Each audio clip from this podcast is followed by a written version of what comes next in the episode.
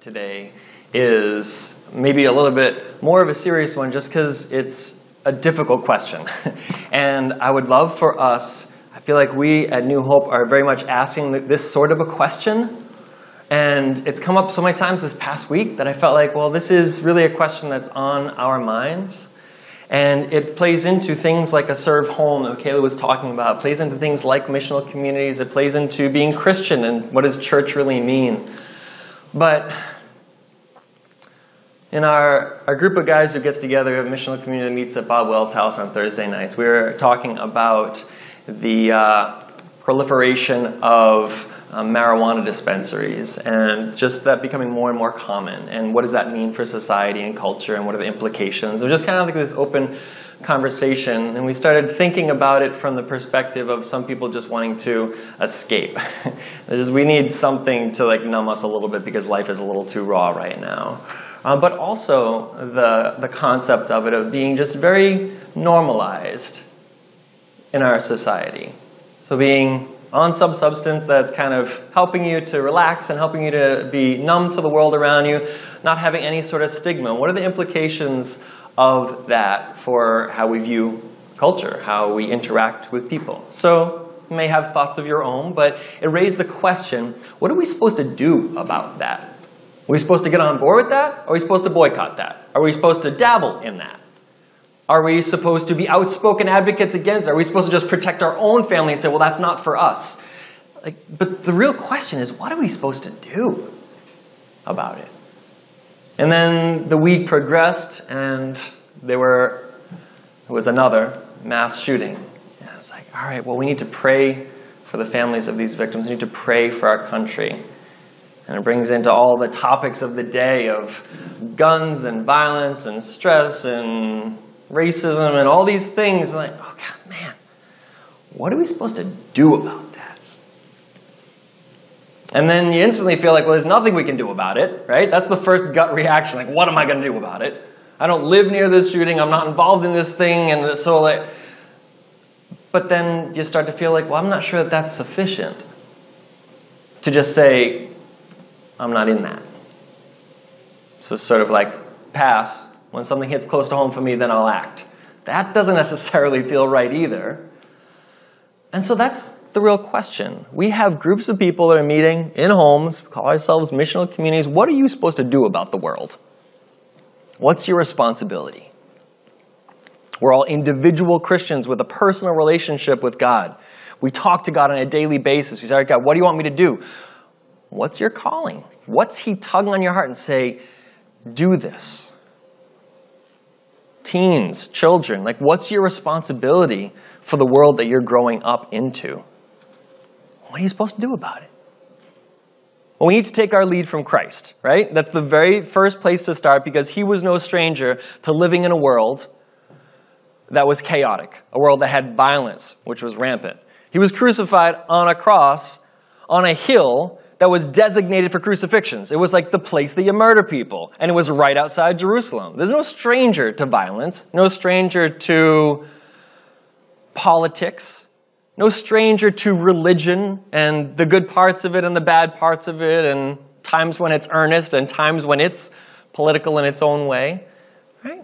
So Jesus has a lot to say about it. He lived a life to show us an example of what to do, but I want us to ask the question. I would love in our missional communities just be asking those questions. What do we think about the condition of the world around us, and what are we going to do about it?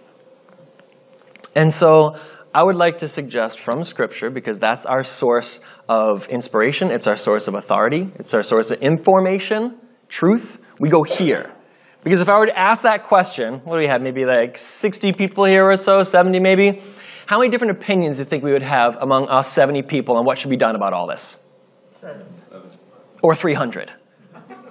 Right. Instantly, we all could rattle off because we have things that are close to us. We've had family members been impacted. There are certain things that are very important to us, right? So, no problem with our opinions. We can create those quick. But then after a while, you talk about something so long, and isn't there that kind of like, I'm tired of just talking about this anymore. I haven't yet gotten to the doing. What's the golden rule? talk about others the way that you would want them to talk. No, no, do. Do. Do. And so we get caught in talking because we feel helpless. And I would like to suggest that Jesus has a very strategic plan for what doing looks like.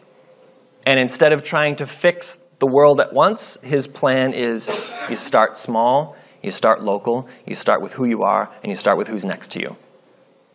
And if it's genuine, if there's a God thing that's happening in a small place, it's like the ripple effect. It's like when things go viral. When there's something really authentically beautiful, it spreads. And so there's three scriptures, like I said, that I'd like to look at for our source of truth. I don't want to give my opinions. My opinions are irrelevant. Your opinions are irrelevant. Sorry about that. Truth is what we're seeking for. And anywhere our opinions line up with truth, then okay, our opinions have gained some substance, but not because they're just a thought that came into our head because they're based in something that we can all go to and say, what are God's thoughts on the matter? So please turn to the Gospel of Luke, chapter 14.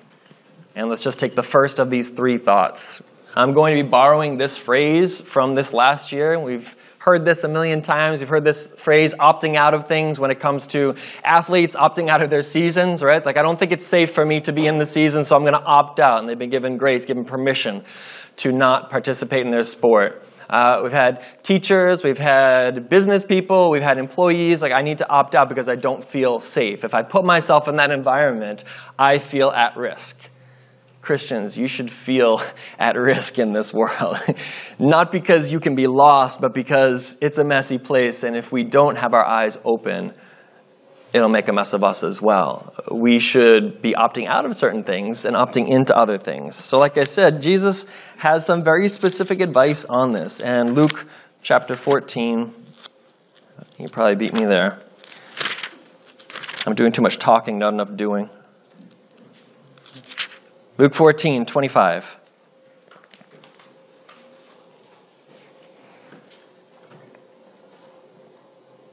So let's just hear Jesus' own words. Luke 14, 25. Now great crowds accompanied him, Jesus. And he turned and he said to them, If anyone comes to me and does not hate his own father and mother, and his wife and children and brothers and sisters, yes, even his own life, he cannot be my disciple. So is Jesus advocating murder or suicide or never speaking to anyone again? Well, that's not how he lived his life. He's making a point. It's called hyperbole. He's making an exaggerated point to make it clear, and he'll explain a little bit more. He goes on, verse 27 Whoever does not bear his own cross and come after me cannot be my disciple. For which of you desiring to build a tower does not first sit down and count the cost, whether he has enough to complete it? Otherwise, when he has laid a foundation and is not able to finish, all who see it begin to mock him, saying, This man began to build and was not able to finish. Or what king going out to encounter another king in war will not sit down first and deliberate whether he's able to come against him with 20,000? Oh, with 10,000 to meet him who comes against him with 20,000. And if not, while the other is yet great way off, he sends a delegation and asks for terms of peace. So therefore, any one of you who does not renounce all that he has cannot be my disciple. If by this Jesus meant that all of his followers were to cut ties from their lives completely and like set up a commune where there was just believers of Jesus and they didn't have any contact with the world and they were to cut themselves off from parents and in-laws whatever, if he had meant that, he would have done that. That's clearly not what he meant because that's not what he did. What he meant is the culture that you've grown up in, you need to become a stranger to. You need to opt out of that. And there are ways that your parents talk to you that when you find yourself repeating that, you need to opt out because that's not your culture. That's not your homeland. That's not the kingdom you're a part of. Opt out of those things that are of this world, but still live in the world, but live, as we've said, as kind of a stranger alongside. What sorts of things have we grown up with that we need to opt out of? Just because it's how we've always done it, just because that's how we were raised, doesn't make things right. Sometimes we're just living like everyone else. And Jesus said, You need to be willing to cut ties so far as to do things God's way whenever it's not the way the world is doing it. You need to opt out. And so he gives perspective, right? He does a lot of teaching on what is God's way, what's not God's way. And when we start to see the difference, we start to feel a little conflicted about how we're acting or how we're speaking or what we're doing. God gives us, Jesus gives us permission to opt out. Opt out. But it's not to like become a free agent. It's to opt in to the way God does things. What sort of culture are we developing in our homes? He says, Follow me. The first thing that we need to say, what are we supposed to do, is we are supposed to, for ourselves, be stepping out and being different. This is what the word holy means being different. If we look at things we think are in the world, stop right there and examine the log that most likely is our eye and say, in what ways do I do those same things? Because the scripture isn't meant to be a hammer just to beat others with. It's meant to be a mirror that you hold up and you see your own reflection. That's what truth is for. It's for us. It's for you. And when you start to use truth on someone else, but they don't have God's help understanding, it's like foolishness. Like, why are you quoting this Bible to me? Who is this Jesus? Who's this God? It's not for a non believer in so much as they can't understand it. What people who don't know about God need to know is He loves them and He's willing to forgive them of their sins if they'll opt out of the life they've been living and opt into His kingdom, a new culture, a new way of thinking. Once we do that, once we say, Yes, I want to opt out of that, then all of a sudden the word's like, Oh, well, this is how I get to do it. I want that. And we can start to become like what we see in Scripture. So the first thing Jesus would say to us, what are we supposed to do, is look at ourselves. If we're the ones perpetuating hate, then don't worry about fixing everybody else. We love to point out all the things, and it's even easier to see the things in others that actually we have the same problem with. Let's just start at home, start in our hearts, and say, I want to opt out of that. Every time we see another shooting, be like, God, please forgive me for the times where anger gets the best of me. Forgive me for the times I've hated, because I know in your eyes, Jesus, hate is the same as murder. Forgive me for the times where I haven't stood up and protected someone who's vulnerable, defenseless. Instead of just hoping to go and change the whole world and stop everyone who's doing violence. Let's start. Come and follow me. Pick up our own cross. Let's be honest and let's be introspective and say, what's wrong in my heart? And let's flesh that out because I want to opt out of hatred. I want to opt out of violence. I want to opt out of racism. And you know, if enough people just opt out of it themselves, you start to create this alternative culture. And then people who are caught up in these things in the world they know isn't good, but they don't know anything different, have some sort of example to say, oh, it could look like that. Did you see how that person treated that other person? That blew my mind. I don't know if I ever could have done that. It's something different. It's holiness, something holy, something set apart. And that takes us to our second scripture. For this, we're going to Paul. It's in 1 Corinthians chapter 2. And this gets to kind of what I was hinting at a little bit earlier. First thing is we need to opt out. But after and as we're opting out, we need to not just talk about a different kingdom, talk about a world where there isn't such thing as mass shootings, talk about a kingdom of God where there isn't such thing as difference between genders and races. That's just not how God sees his people. Where all he sees is forgiven, beloved children and lost, dying children. He wants to bring them and make them become part of the family, adopt into the family of God. So we need to see it from God's perspective, but and when we opt out, we demonstrate. And that's the second word. If the first word is going to be, uh, you know, opting out of culture, the second thought needs to be we have to put on a demonstration. That's not a demonstration of ourselves. Hey, look how good we are. It's like, this is actually what God says, and we would like to demonstrate, just almost as if it's like a science experiment. When you put this and this and this together, look what happens. Would you like to see this demonstration? When someone hates someone and someone loves them in return, this demonstrates actually there's something very phenomenal that you wouldn't expect would happen. You'd expect that when someone hates someone and they hate them back that they've gotten even, but do you actually see in this experiment what happens here? This bubbles over. But you see when this happens in this demonstration of God's way, we demonstrate. And demonstrate isn't just talking. Demonstrate isn't discussing, talking about how this experiment might work, or it's showing it putting on a demonstration for the world. If we're going to opt out, let's put on a demonstration of what it could like if we create little pockets of loving places. Missional communities, if we can create cultures within our home walls, that there's something different and someone comes in and sits in that pocket with you, they're like, well, there's an alternative to the way I see everybody else trying it. It's not because these are perfect people here, but look at the ingredients they're putting together. There's a demonstration happening here that's going beyond just talk. There's so much talk right now. It makes me even want to just not talk. But you can't not say the truth. You gotta, you gotta put in a good word for God. It's not better to just be silent, but let's accompany a few words of truth with many, many demonstrations of what it looks like to love one another, of what it looks like to be sacrificial for one another, of what it looks like to love the Father, to have a place of joy in a world of depression. Oh man, give me that. Give me that alternative. I want to opt into that because I want to opt out. So we have an entire world that hates the, the thing they're in. Can we put on a demonstration of what God does with crazy, flawed people like us and say, God's good?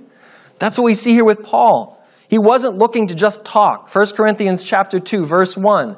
I, Christians, church in Corinth, Paul is saying he's writing this letter to people uh, of a church that he planted. Paul, uh, yeah, 1 Corinthians 2 1. When I came to you, my brothers, I didn't come proclaiming to you the testimony of God with lofty speech or with wisdom, right? He wasn't a show off. He wasn't trying to show how intelligent he was. He wasn't trying to be wordy.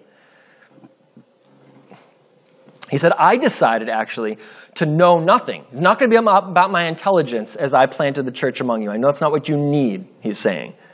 I didn't come to convince you, I didn't come to debate.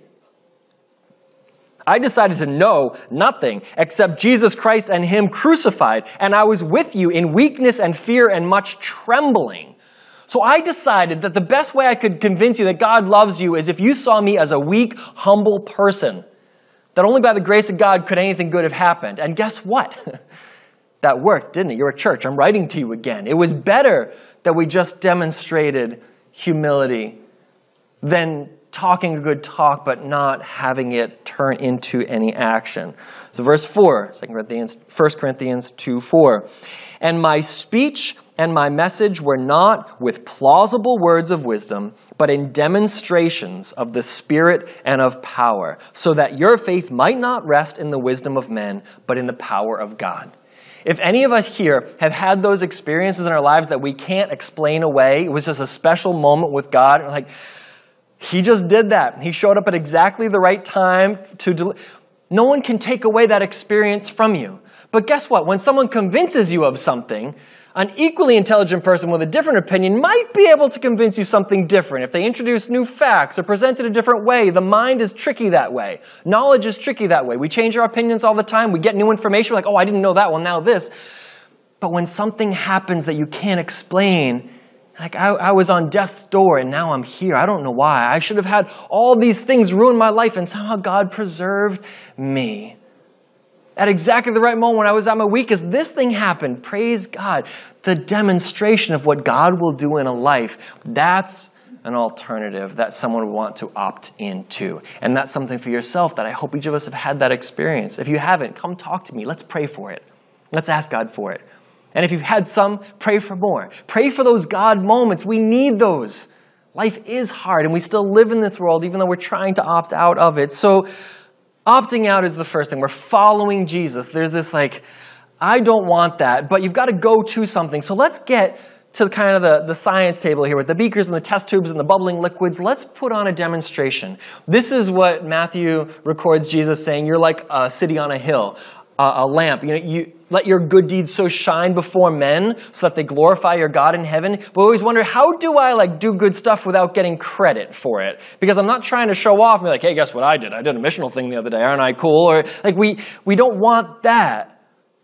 But when we're doing deeds and we're trying to like keep credit to God where it's deserved, think about it from the concept of a demonstration. I would really, really, really love to show you what God does when He shows up in a moment. Could, could we come and love you in this way?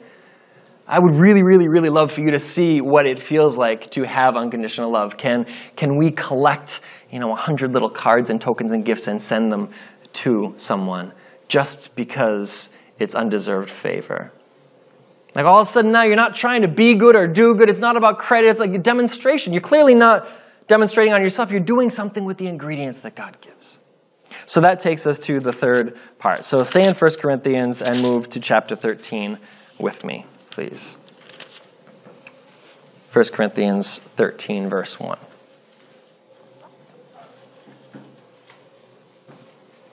If the demonstration of opting out is what we need to do, if the demonstration is what we're trying to do,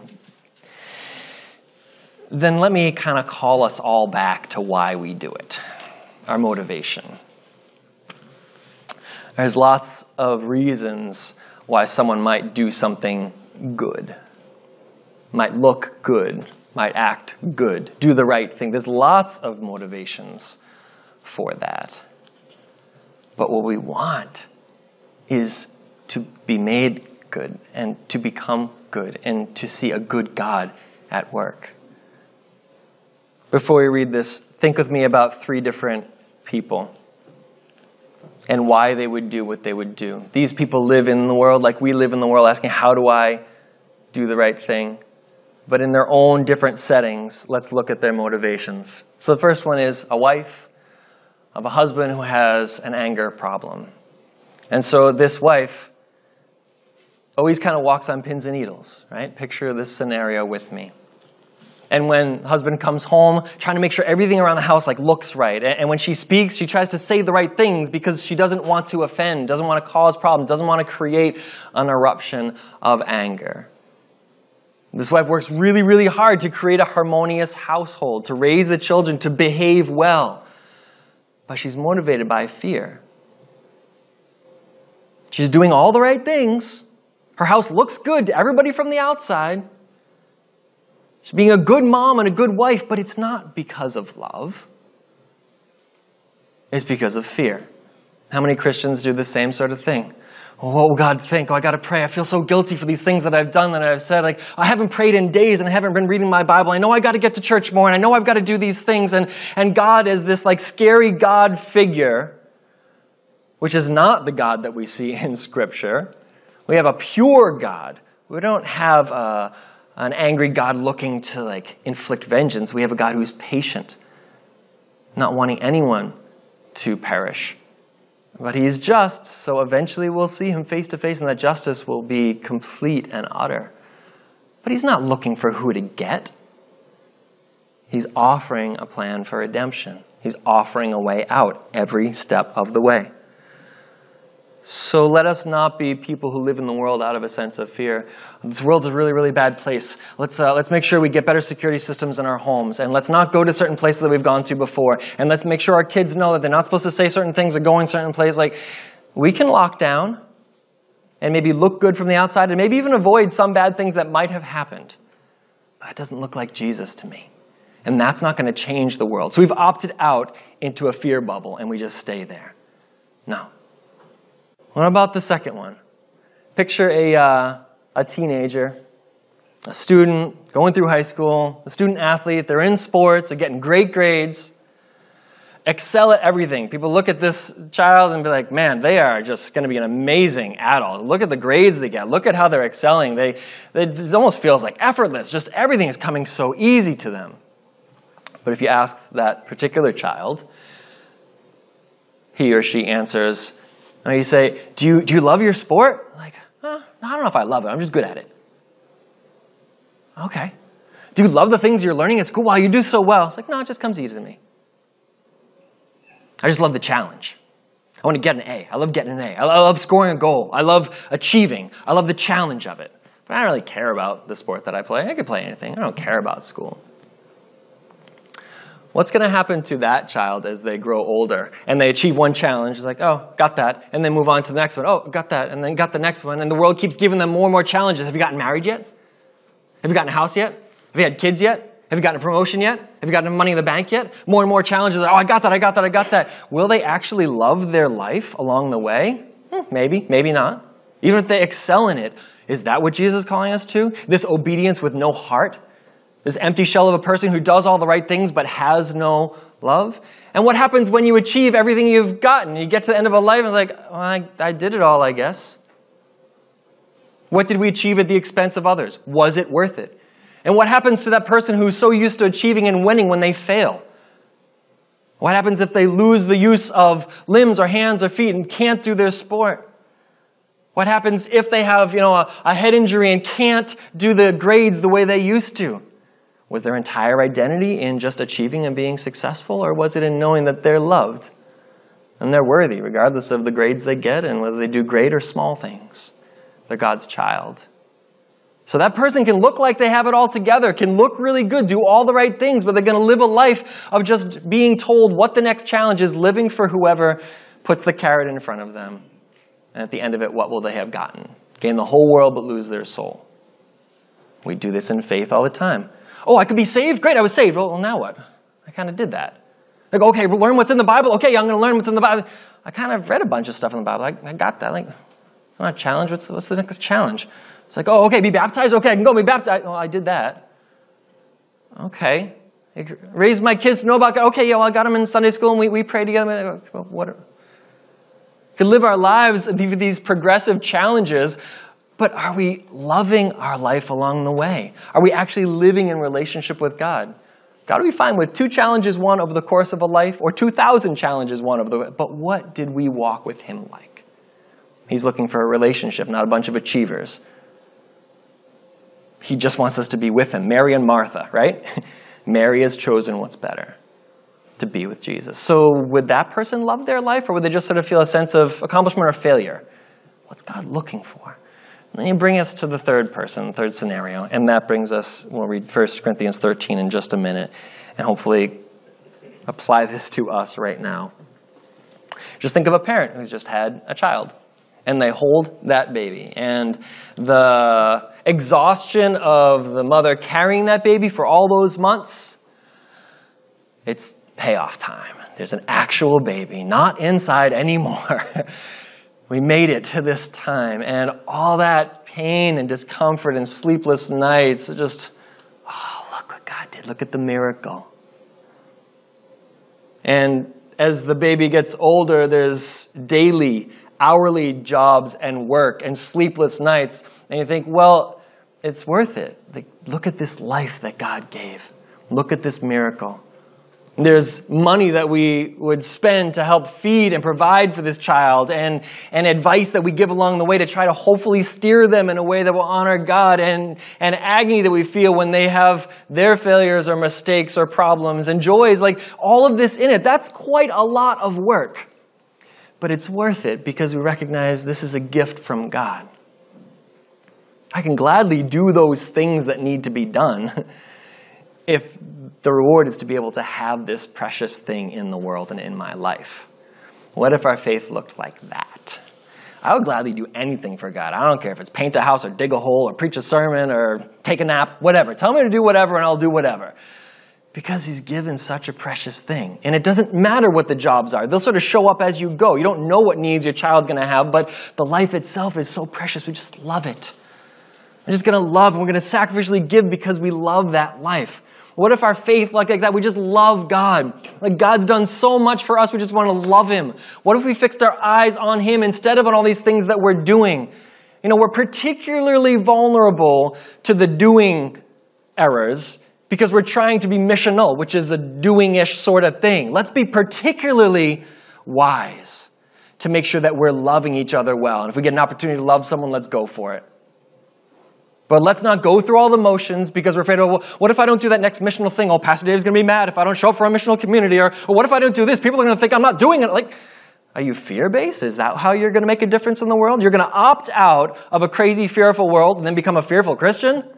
That's lose lose. That's frying pan into the fire. There's no gain there. God's the one doing the work. We're just giddy that He gave us a baby. We're watching that thing grow. And we want to be involved in it any way we can. We want to kiss that child and hold that child because it's love based. And the work is just part of an amazing gift. And let's not be the one where he said, Oh, we got a challenge. Okay, we can do this. Sure, we can feed the homeless. Sure, we can paint a house. Sure, we can do this. But like, but of course you can. But does God need your help for anything? Does he need my help for anything? No. He desires our participation. He longs for us to be what He's made us to be, so that He can use us all together and fit us into this body so that He can accomplish great things in this world, with or without us. But let's be with Him. So it comes down to love comes down to love. How are we going to make a difference in the world? It's going to be by saying, I'm going to opt out of that. I want to put on a demonstration here of how much God loves you because I love God so much. I want to hear us talking about how much we love God, not just how much we're doing. I want to hear us talking about how good God is because He's given us this grace, this gift. Why do we deserve to be forgiven? We don't.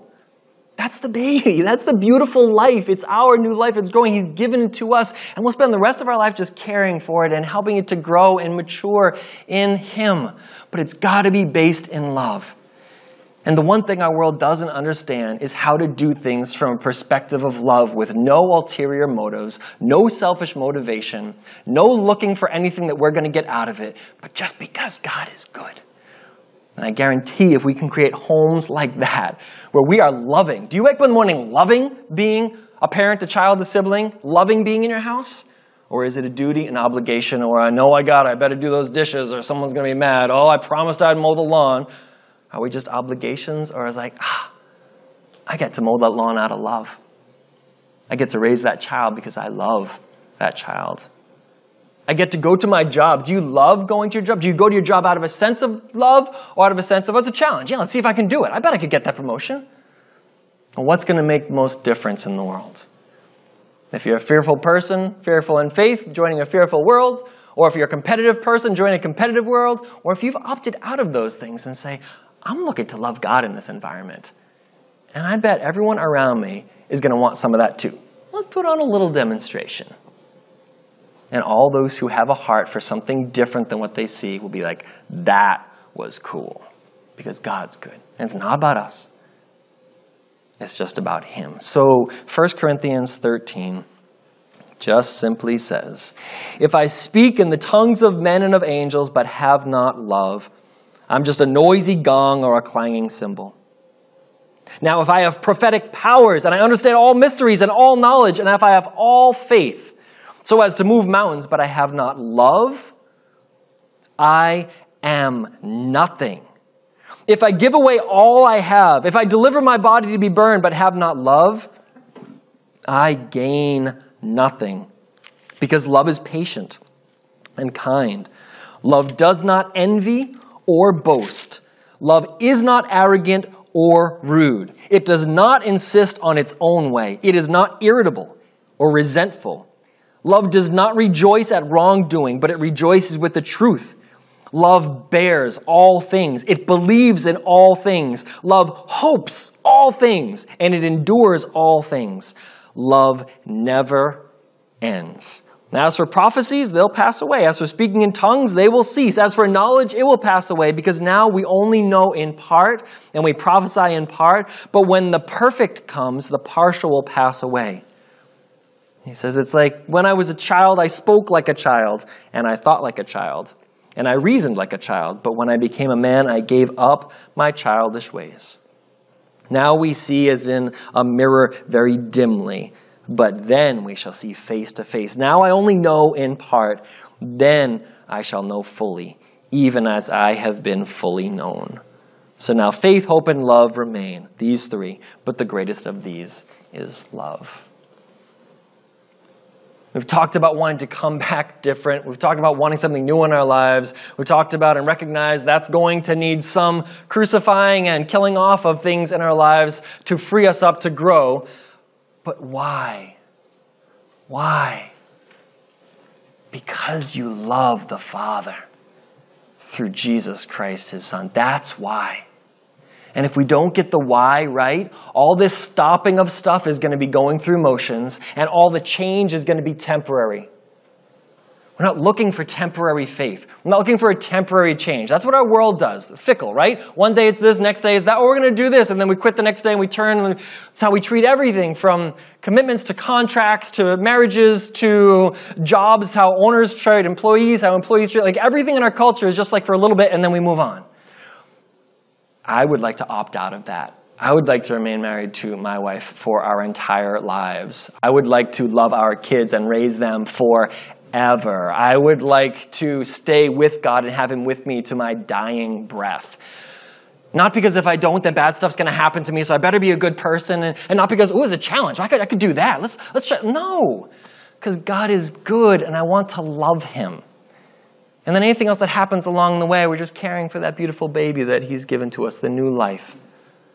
So I challenge you, I beg you, please, if we want to be something different, don't just focus on what we're going to change, what we're going to get rid of, how we're going to stop. You know, I'm going to do a lot less drinking now. I'm going to do, I'm going to really watch what I talk about. I'm not going to hang around with those friends. I'm just going to, I'm going to commit to this. I'm going to, like, okay, okay. But if it's out of a sense of obligation, that will not last. And if it's out of a sense of like social pressure, like, oh, I know I really better be doing these things, but it's not from your heart, it will not last. And I want you to last. I want durable Christians. I want you to last. No planned obsolescence. I want you to last.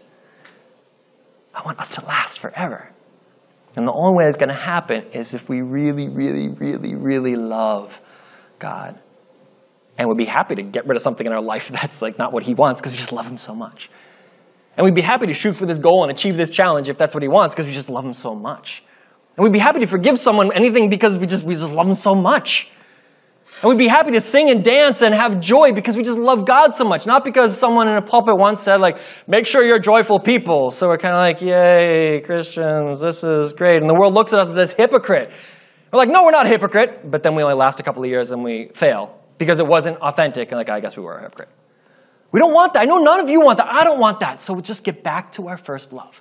Just reminding us all, we already know it's all about the love. It's all about the heart as a motivation for why we do anything. And then the change will be permanent transformation instead of just a New Year's resolution. We don't want that. We don't want that. So let's take a minute. Let's pray together. Let me pray for you. Music team, come forward. We're going to close with a song. Let's just pray for Father God's love to be poured into us in such a way like we've never felt before so that we can opt out of the things like fear and obligation and false religion and hypocrisy. Just opt out of those things. None of us want them. And opt into creating a culture based on Christ's love, following Him wherever He leads us. Let's pray and ask God for that together. Father God, you're good and you're glorious and you're powerful and you're beautiful. You're amazing. You're, you're seemingly both premeditated and spontaneous. Uh, you're both joyful and serious. Uh, you're both big picture and smallest detail. You're creative. You're creator. You're a recreator. You recreate. You're a resuscitator, a redeemer, a savior, a deliverer, a transformer. You take us from where we were born and bring us into your family and make us your own. As your little kids, Father, please extend to us your mercy and your grace another day. Allow us to grow up to look more like you every day. Allow us to put the obligation to love you to the side and just actually love you. Let us be amazed by you. Give us so many coincidences that aren't coincidences at all that we can't even count them. Give us so many opportunities to love each other and have joy in it that we can't even count them. And may it be a demonstration of your love and your Spirit's power, not our clever words or our promises or our temporary intentions. Make us durable Christians, Father. Hang on to us. Don't lose one of those whom you've given to your Son. And we know you will, and we thank you for it in advance, and we pray that you would just uh, remind us of this when we need it most. Help our hearts to be right. Give us more love for you today than we had yesterday, and more tomorrow than we have today. And we pray it in Jesus' name.